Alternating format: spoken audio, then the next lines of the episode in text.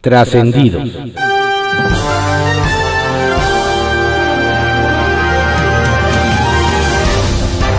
Continuamos con la audiosíntesis informativa de Adrián Ojeda Román, correspondiente a hoy, miércoles 29 de septiembre de 2021. Demos lectura a algunos trascendidos que se publican en periódicos de circulación nacional. Templo Mayor, por Fray Bartolomé, que se publica en el periódico Reforma. La presidenta del Senado, Olga Sánchez Cordero, está ante un dilema ser fiel a su legado judicial o ser fiel a la 4T. Y es que, como ministra de la Suprema Corte, avaló la creación de un grupo parlamentario plural en Veracruz.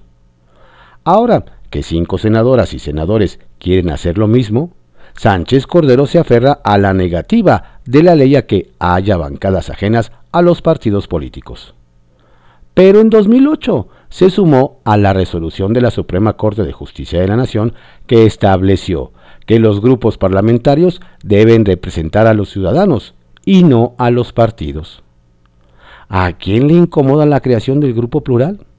Evidentemente a Morena, pues la nueva bancada implicaría un fuerte reacomodo de fuerzas. Esos cinco senadores serían el fiel de la balanza ante la imposibilidad de los morenistas y de la oposición para imponer una mayoría.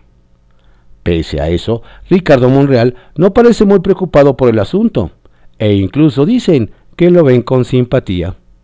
Curioso, ¿no? El rector de la UNAM dio una cátedra de autonomía universitaria ante la persecución criminal de la Fiscalía General de la República en contra de 31 académicos y científicos vinculados al CONACIT, Graue impulsó a una de las víctimas de esa cacería, Enrique Cabrero, como miembro de la Junta de Gobierno. Es el órgano que nada más designa directores de institutos, facultades y al propio titular de rectoría. Y todo fue justo cuando el fiscal Alejandro Gertz insiste en conseguir una orden de aprehensión que los jueces le han negado por la falta de pruebas. Ahora sí, el rector Graue se ganó un Goya.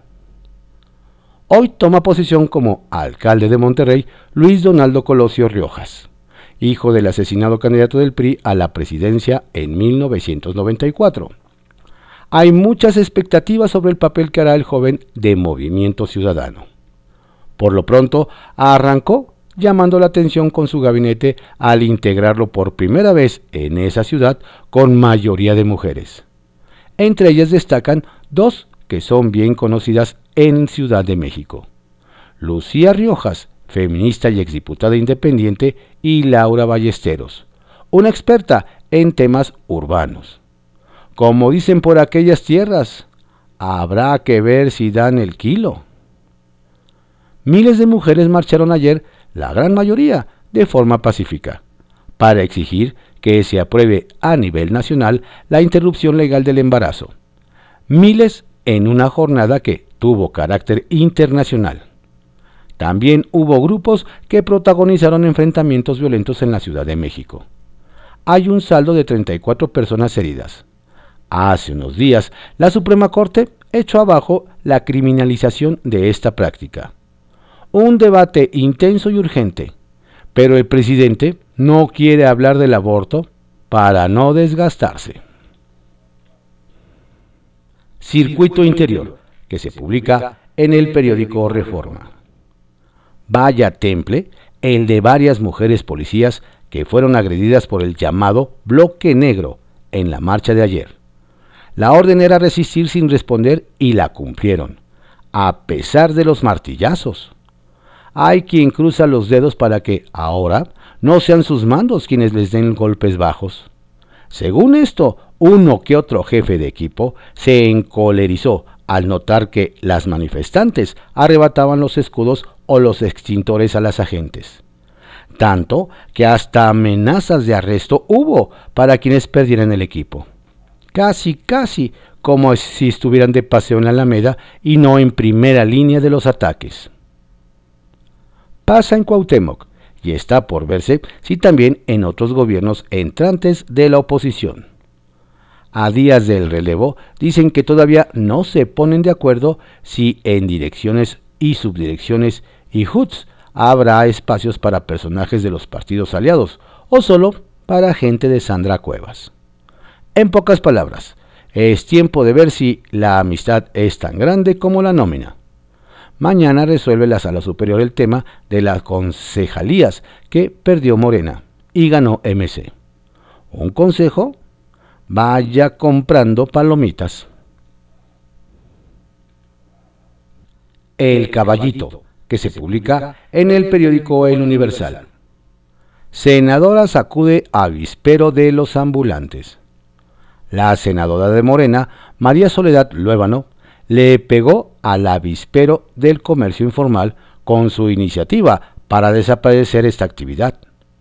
Esta situación generó la inconformidad de muchos líderes, principalmente de la capital del país, quienes fueron citados por la legisladora, pero al final les mandó un asesor.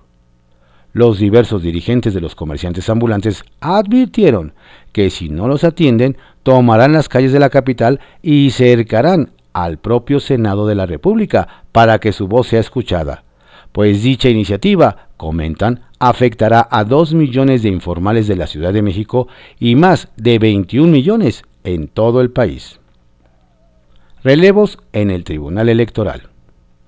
En el Tribunal Electoral de la Ciudad de México vendrán cambios importantes en su estructura, debido a que su actual presidente, Gustavo Ansaldo, dejará el encargo y al organismo el próximo 2 de octubre al concluir su periodo como magistrado. Ante ello, nos explican, tendrán que elegir al nuevo presidente, espacio que deberá tomar una mujer. Nos dicen que la encomienda podría recaer en la magistrada Marta Alejandra Chávez Camarena o Marta Leticia Mercado Ramírez. Además, en el Senado tendrán que elegir a la persona que cubrirá la vacante de don Gustavo.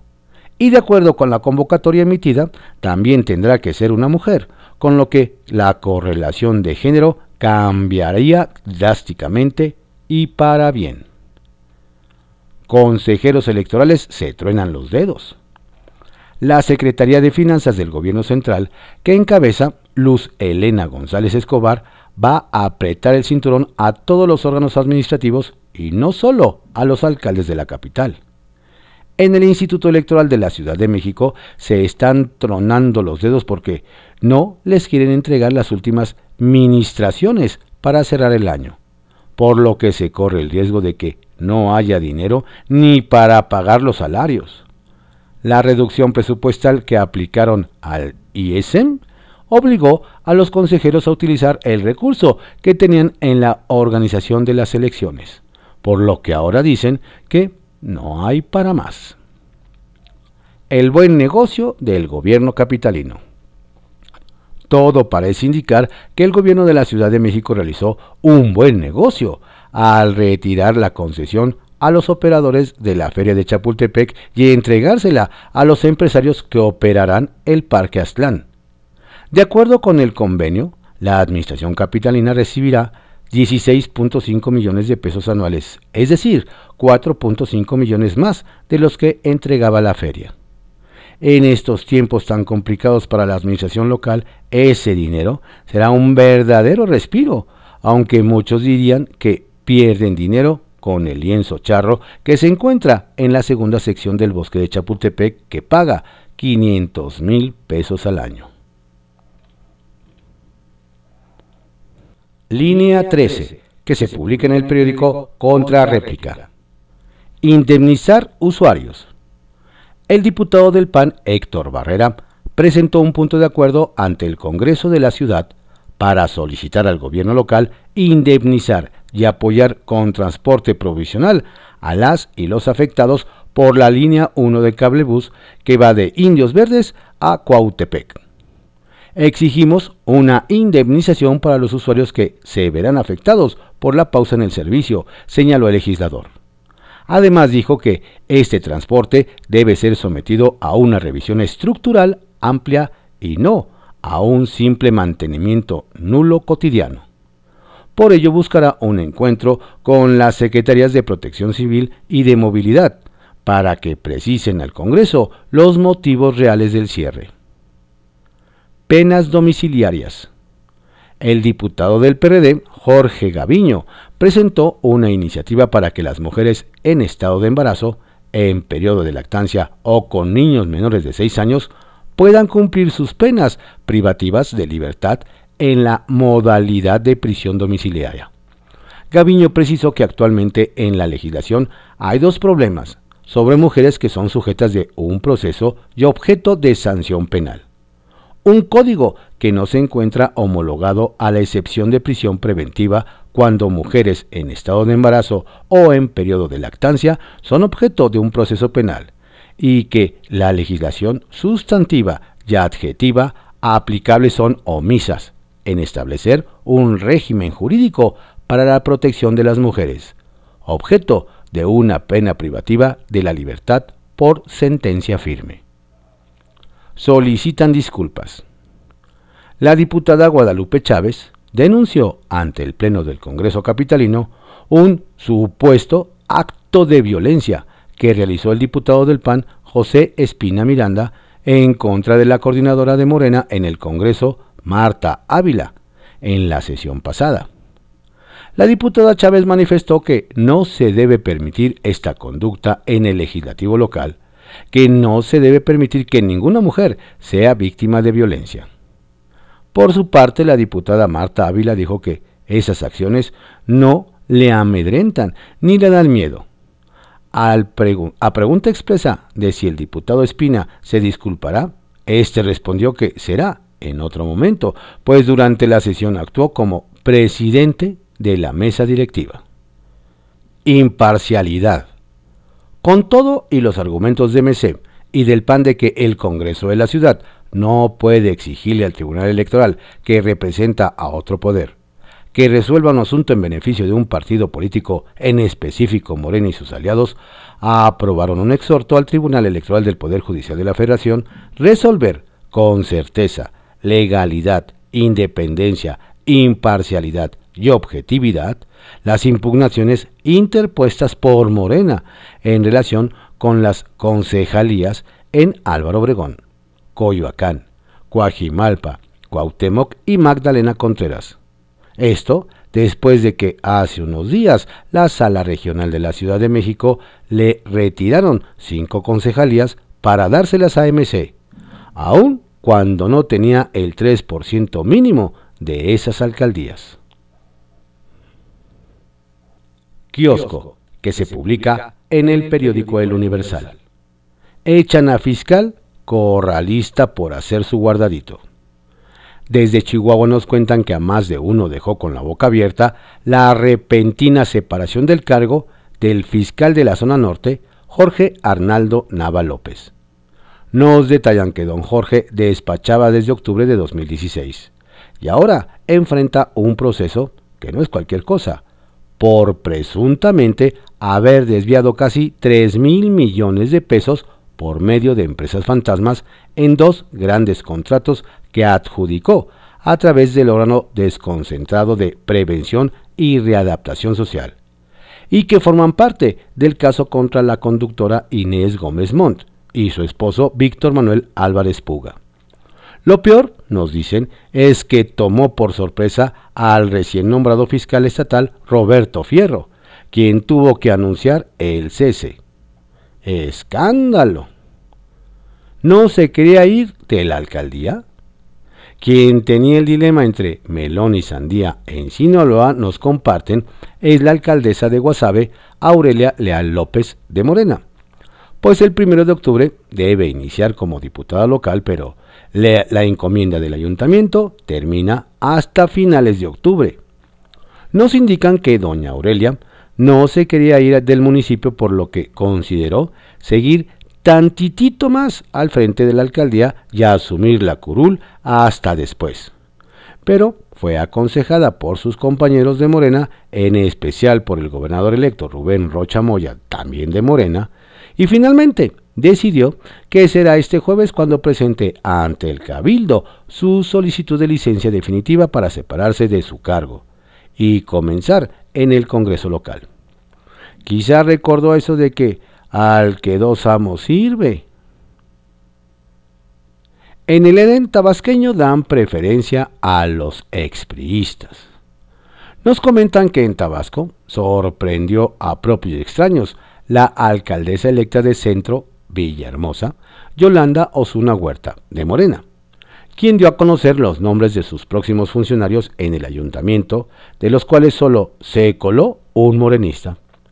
José Antonio Alejo Hernández, delegado del CEN de este partido como secretario del ayuntamiento, nos detallan que doña Yolanda se va a rodear de expriistas o de personajes que ya estuvieron en administraciones del tricolor, como el director de finanzas Fernando Calzada Falcón, quien fue el tesorero estatal durante el gobierno de Manuel Andrade Díaz, del PRI.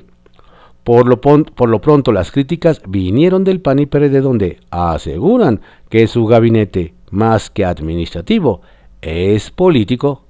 ¡Auch! temporada de pesca de ediles. En Chiapas nos comentan que, a días del cambio de alcaldes, es como si hubiera empezado una limpia de varios municipios y salieron a relucir casos de abuso de poder, corrupción y nexos con grupos armados. Nos refieren que como ejemplos están Enoc Díaz Pérez, del PRD, exedil del Pueblo Nuevo Solistahuacán, detenido por el homicidio de cinco sotziles y vinculado con el grupo de los Diablos. Matilde Martínez Toledo, del Partido Verde, exalcaldesa de Suchate, acusada de desvío de recursos de poco más de 1.700.000 pesos. Y el último caso fue de José Domingo Meneses Velasco, de Morena, exedil, exedil que perdió en el municipio de Las Rosas, acusado de peculado. ¿Será que limpian el camino para los nuevos? ¿O será una lección? Confidencial, que se publica en el periódico El Financiero. Ya festejan triunfo de Bedoya. A unas horas de que el Tribunal Electoral del Poder Judicial de la Federación resuelva si ratifica el triunfo de Alfredo Ramírez Bedoya como gobernador de Michoacán o anula la elección, los morenistas en la entidad ya festejan, pues advierten que su gallo no solo ganó en la zona, sino que mantiene una aprobación ciudadana de más de 80%. Dicen, según sus encuestas. ¿Será? Y Silvano cabildea hasta el final. Ya de salida y con una severa crisis financiera y de seguridad, a la un gobernador de Michoacán, Silvano Orioles, se le ha visto como un cabildero muy activo en el Tribunal Electoral del Poder Judicial de la Federación. Según fuentes, al interior de la sala superior, el periodista se ha reunido con magistrados en busca de obtener su apoyo para anular la elección en la que resultó ganador el morenista Ramírez Bedoya. Incluso les ha acercado presidentes municipales emanados del PRD para reforzar la versión de que la delincuencia organizada intervino en el proceso electoral en el que ellos mismos fueron electos. A esos encuentros, por cierto, acudió sin su banquito verde. López Obrador en el Senado.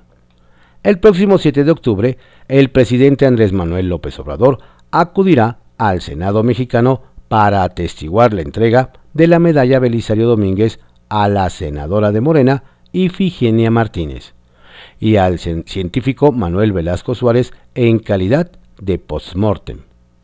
Sin embargo, el mandatario no acudirá a la vieja casona de Jicotencal como normalmente sucede cada año, ya que la antigua sede de la Cámara Alta se encuentra en restauración, pues el recinto ha tenido problemas en el techo.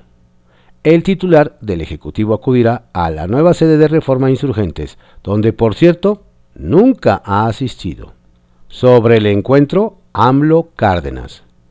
Luego del encuentro de ayer entre López Obrador y Cuauhtémoc Cárdenas, algunos se preguntaron si acaso fue aprovechado para que el mandatario lo invitara a formar parte del grupo redactor de la iniciativa de reforma electoral que presentará ante el Congreso, pues en agosto resaltó que esta se haría con las propuestas de las víctimas de fraudes electorales. Va por México otra mesa de acuerdos. En medio de dudas y sospechas sobre el PRI por su presunto pacto con AMLO y Morena, la dirigencia nacional de los tres partidos de oposición que conforman la coalición Va por México preparan una nueva mesa de acuerdos.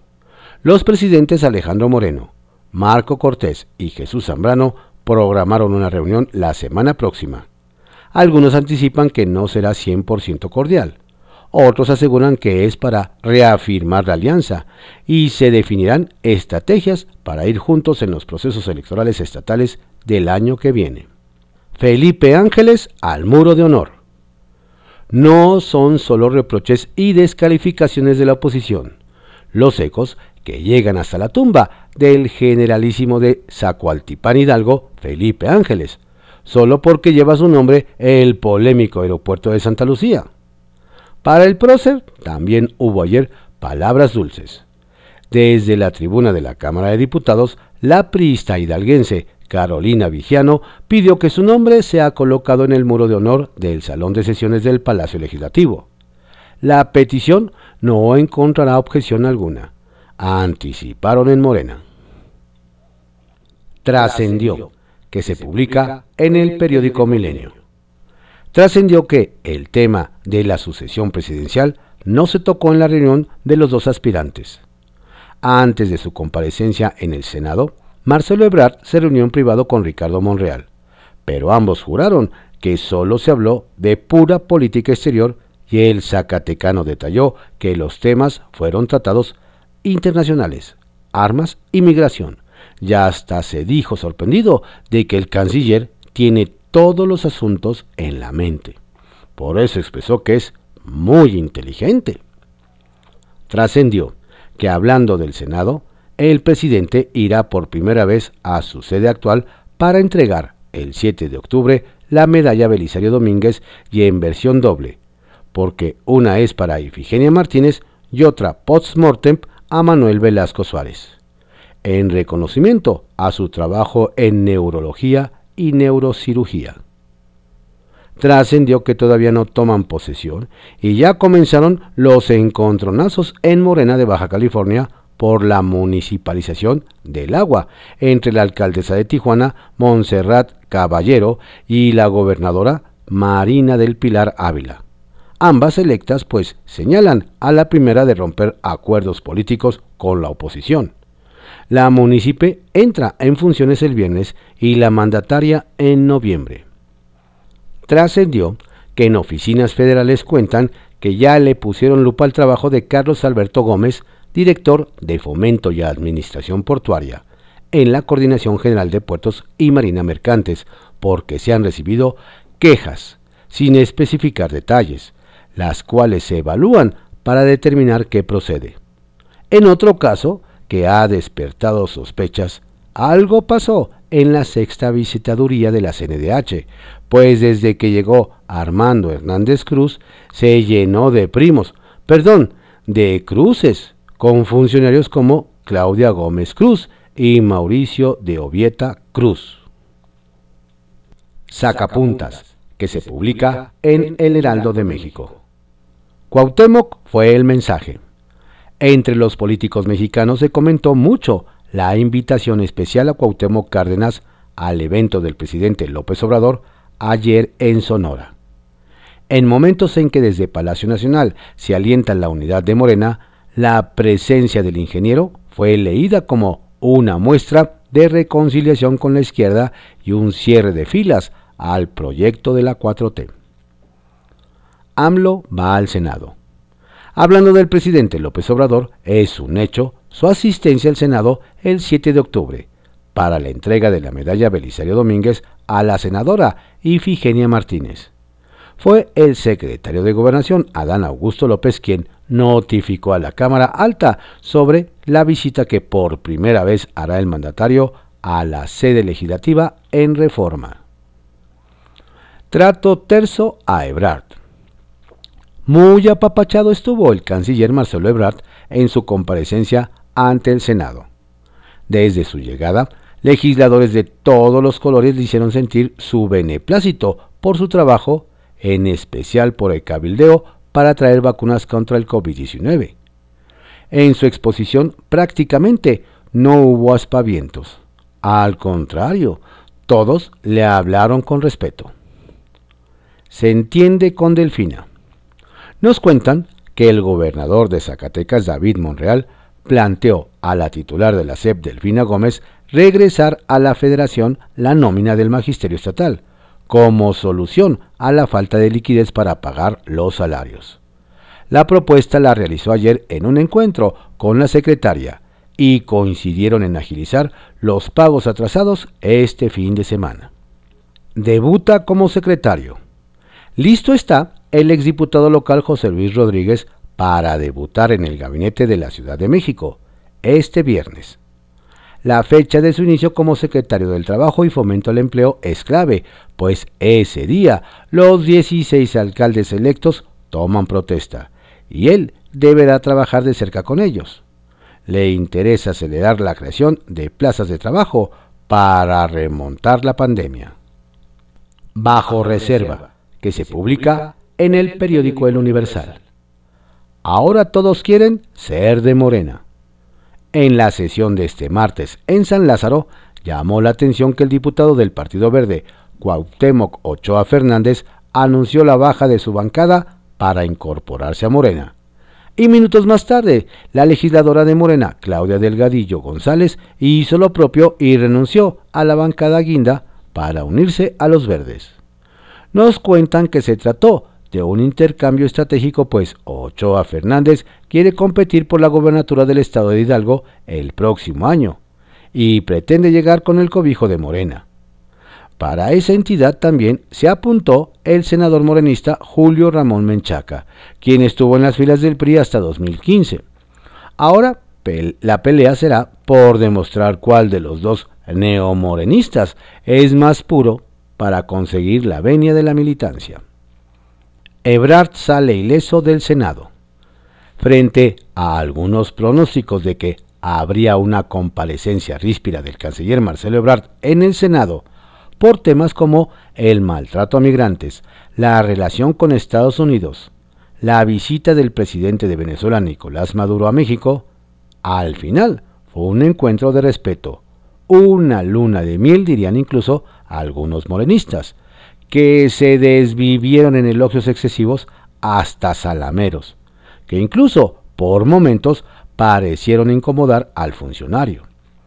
La oposición incluso reconoció su labor en la gestión de más de 100 millones de vacunas COVID-19. Sin embargo, nos hacen ver que la reunión que la semana pasada tuvo con senadoras y senadores en la Cancillería para hablar de algunas de las inquietudes que tenían los legisladores ayudó a que don Marcelo saliera bien librado de una comparecencia en la que no solo había preocupación por los senadores de los partidos de oposición, sino de algunos miembros del grupo duro de la autollamada Cuarta Transformación que consideran que los moderados en realidad no existen, sino que son conservadores con apariencia de liberales. AMLO visita el Senado. El presidente Andrés Manuel López Obrador visitará la próxima semana la sede del Senado de la República con motivo de la entrega de la medalla Belisario Domínguez a la senadora de Morena, Ifigenia Martínez. Nos hacen ver que será la primera vez que el mandatario acuda a la sede actual de la Cámara Alta en Reforma Insurgentes, ya que el antiguo recinto de Jicotencalt, sede habitual de esta ceremonia, se encuentra en rehabilitación. Será una visita inédita en la que el mandatario será invitado a recorrer y conocer las instalaciones del recinto legislativo. Además, el presidente López Obrador entregará también la medalla Belisario Domínguez en su versión post-mortem al doctor Manuel Velasco Suárez, abuelo del exgobernador de Chiapas y actual senador del Partido Verde, Manuel Velasco Cuello. Será interesante, nos dicen, observar cómo se conducirá la oposición en este acto solemne.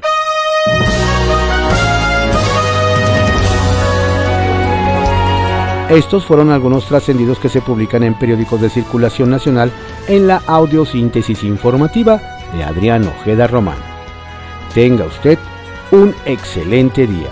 Por favor, cuídese mucho. No baje la guardia. La pandemia sigue. Si se cuida usted, nos cuida a todos. Saludos cordiales de su servidor Adrián Ojeda Castilla.